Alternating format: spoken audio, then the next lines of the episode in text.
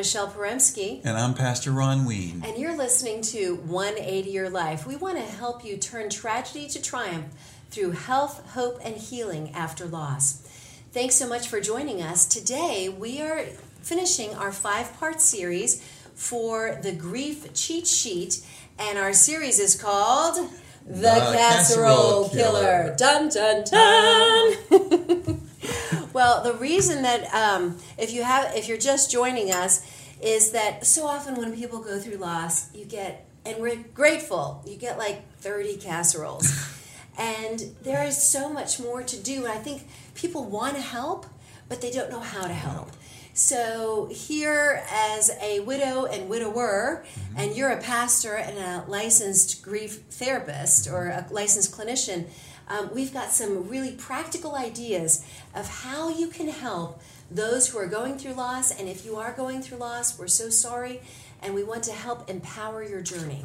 Today, we're going to be talking about designating someone to prepare clothes for the memorial self. I'm sorry for the memorial service, and um, and actually, we're going to talk even more about having a personal accountability partner.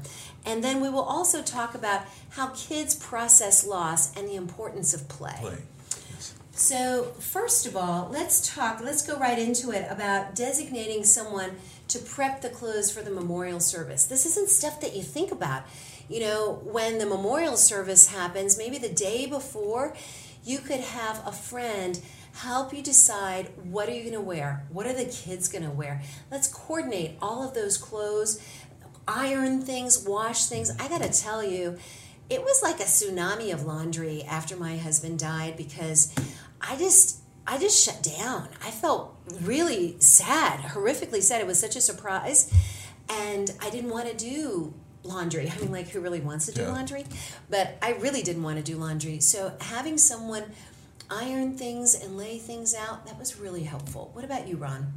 Yeah, you just don't feel like doing anything, and mm. laundry doesn't even get on the list. That's not even on right, the Richter yeah. scale. You yeah, just that's just laundry's yeah, just, out there. So it piles up, mm-hmm. and then all of a sudden, you every once in a while you notice all these uh, piles are everywhere, and you'd have nothing to wear. Of course, sometimes that doesn't matter when people are in grief, their depression takes over. There's a depression of grief, and uh, they forget to bathe. They forget to change their clothes. They wear the same clothes over and over again. They're not sleeping, so they're sleeping in their regular clothes. Those are kinds of things that I think that a personal accountability person might be helpful with. Right, having a friend who comes alongside and says, gives a wake up call. Hey, guess what? It's time to get up. Let's go on a walk together. Yes. Um, you could actually coordinate teenagers to help with laundry for a while if necessary. Sure. Um, a great, you know, you don't want all of the grief pressure to land on one family. That's why it's wonderful if you're in a community, like in a church or synagogue community or a faith community, that you. Um, that you have people who will come around maybe once a week, once a month. If you have enough of those families, you'll have somebody coming once a week. If you sign up, you can use a service like signupgenius.com and mm-hmm. list out listening through our podcast or getting the book 180 Your Life from Tragedy to Triumph, a woman's grief guide. You can find it on Amazon. Um, and going back to our Appendix 1, um, where it has a, an entire list of all the things that need help yes. you need help with after loss in the first week in the first two weeks in the first few exactly. months in the first six months so that absolutely critical it is critical so that people feel connected they feel supported the children feel supported the families feel supported and when that happens you're more likely to have health hope and, and healing. healing. after loss that's that's why we're talking about these things mm-hmm. Um, so yes, it's important to you know create lists. I remember when I was in the ground zero of my loss, I just forgot everything. Like I had a toddler at the time, and then even after a few several months later, three months later, I, I was it two months later I gave birth to my daughter Sophia, and now I had an infant. Well, I had I had a nanny move in. There was no way that I was grieving and going to handle a baby and a nanny. That's why it's important, I think, for families to talk about life insurance so that you have the funds that you need to have live in care. Um, I also believe, you know, so I had this amazing, I had um, one nanny for a month and then I had another nanny for six months. They were amazing and absolutely vital to our family. And then little by little, I could take over again um, the care of my family. Um, having people coordinate meals or use a service like um, Sign Up Genius and maybe even like dinneraffair.com, different dinner services or meal services mm-hmm. that you can order and have them sent to the house that are healthy. That's really important. And then having someone who keeps you accountable for exercise don't you think? Absolutely. Movement is important, right? Yeah, for somebody to just come by and just say, "Come on, let's go for a walk," mm-hmm. is uh, is necessary for moving, but it's also necessary for connection. If you want to yes. do something nice for someone, then uh, take them for a walk uh, because that, that relieves a lot of stress. It's a stress reliever, it reduces the stress in the body and also uh, starts to right the chemistry of just sitting. Of, of sitting and ruminating and, and thinking ruminating, about the traumatic sadness, event. Isn't yeah. it a form of PTSD therapy, Pastor Ron? To yes um, have slow movement in front of your eyes while you're processing your loss. Well, hello, that's walking. Yes. Walking or riding a bike. Um, you could, and if you're if you're able to talk, or if you don't want to talk, that's okay too.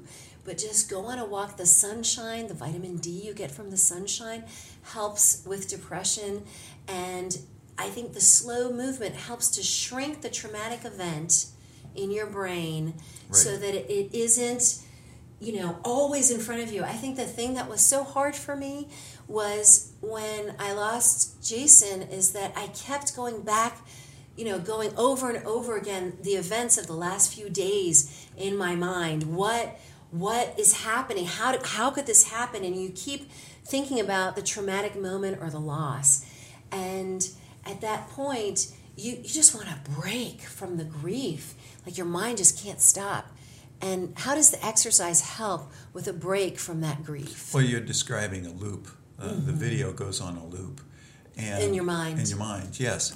And uh, you just keep on playing, and your brain can't distinguish between an event and a picture of an event. So your body starts to react as if it's at ground zero again. It starts releasing all the things. So all the stress all, hormones, all the stress hormones, the adrenaline, the cortisol get released, re, real mm-hmm. released because you're seeing it again, uh, and your body can't tell the difference between a picture and the actual event. event. So. Yes. Your body is just continually releasing that stress hormone. So when you exercise, how does it counterbalance that release? Well, exercise and movement, you start releasing neurotransmitters that are that are uh, more helpful, like endorphin, endorphins, uh, dopamine, serotonins those are the kinds of things that you uh, you you start to release instead of this uh, playing over. Playing the video in your mind, and then you're releasing like cortisol, right? Yeah, cortisol or adrenaline. Uh huh. So it turns off the spigots of, of, of the, the, negative, the negative hormones. Ones. Yes. So that's you know what you're when you walk with someone, when you choose to do healthy steps, even when you don't feel like it, when you make the next best decision, it may not be the decision you feel like, when you continue to do that and when you have friends who come alongside to help you make those decisions, those that helps you lift the fog of grief in a more efficient way. Am I right? Right, right. And the same principles with running buddies. I mean, I had two running buddies that uh, went with me with the half marathons, and I'll tell you, I wouldn't have been able to make it to the end without the buddies because that's where you get encouragement, to go the next step. Right. And sometimes those steps, especially with hills, are pretty tough. And there's no bigger hill than grief of a loved one. Exactly. What you were telling me in one of the other podcasts that you were going up these hills and you're looking. Yeah, I was looking at a bigger picture. You were looking at the whole hill. Yeah, the whole hill.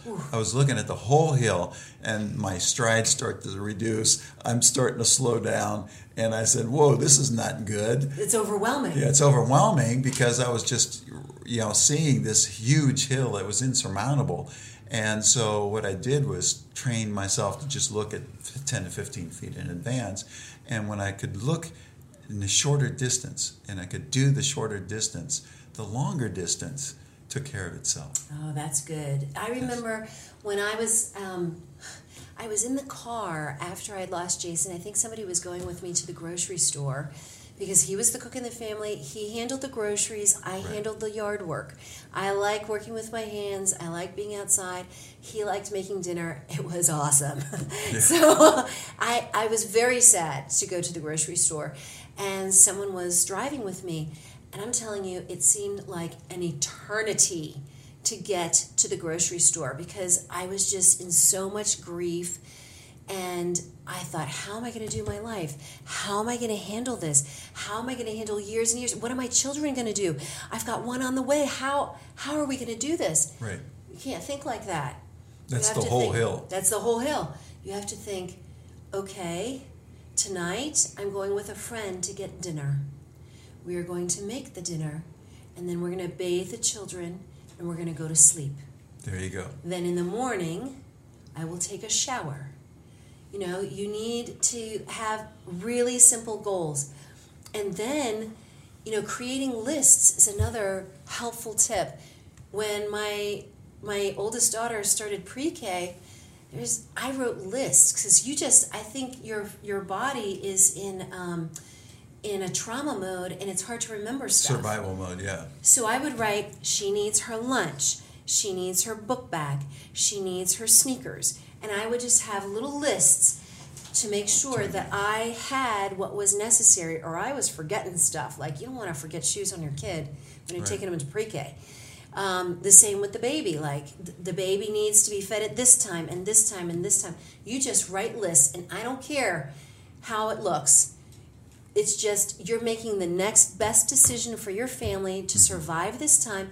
Understand that your body is having withdrawals from dopamine.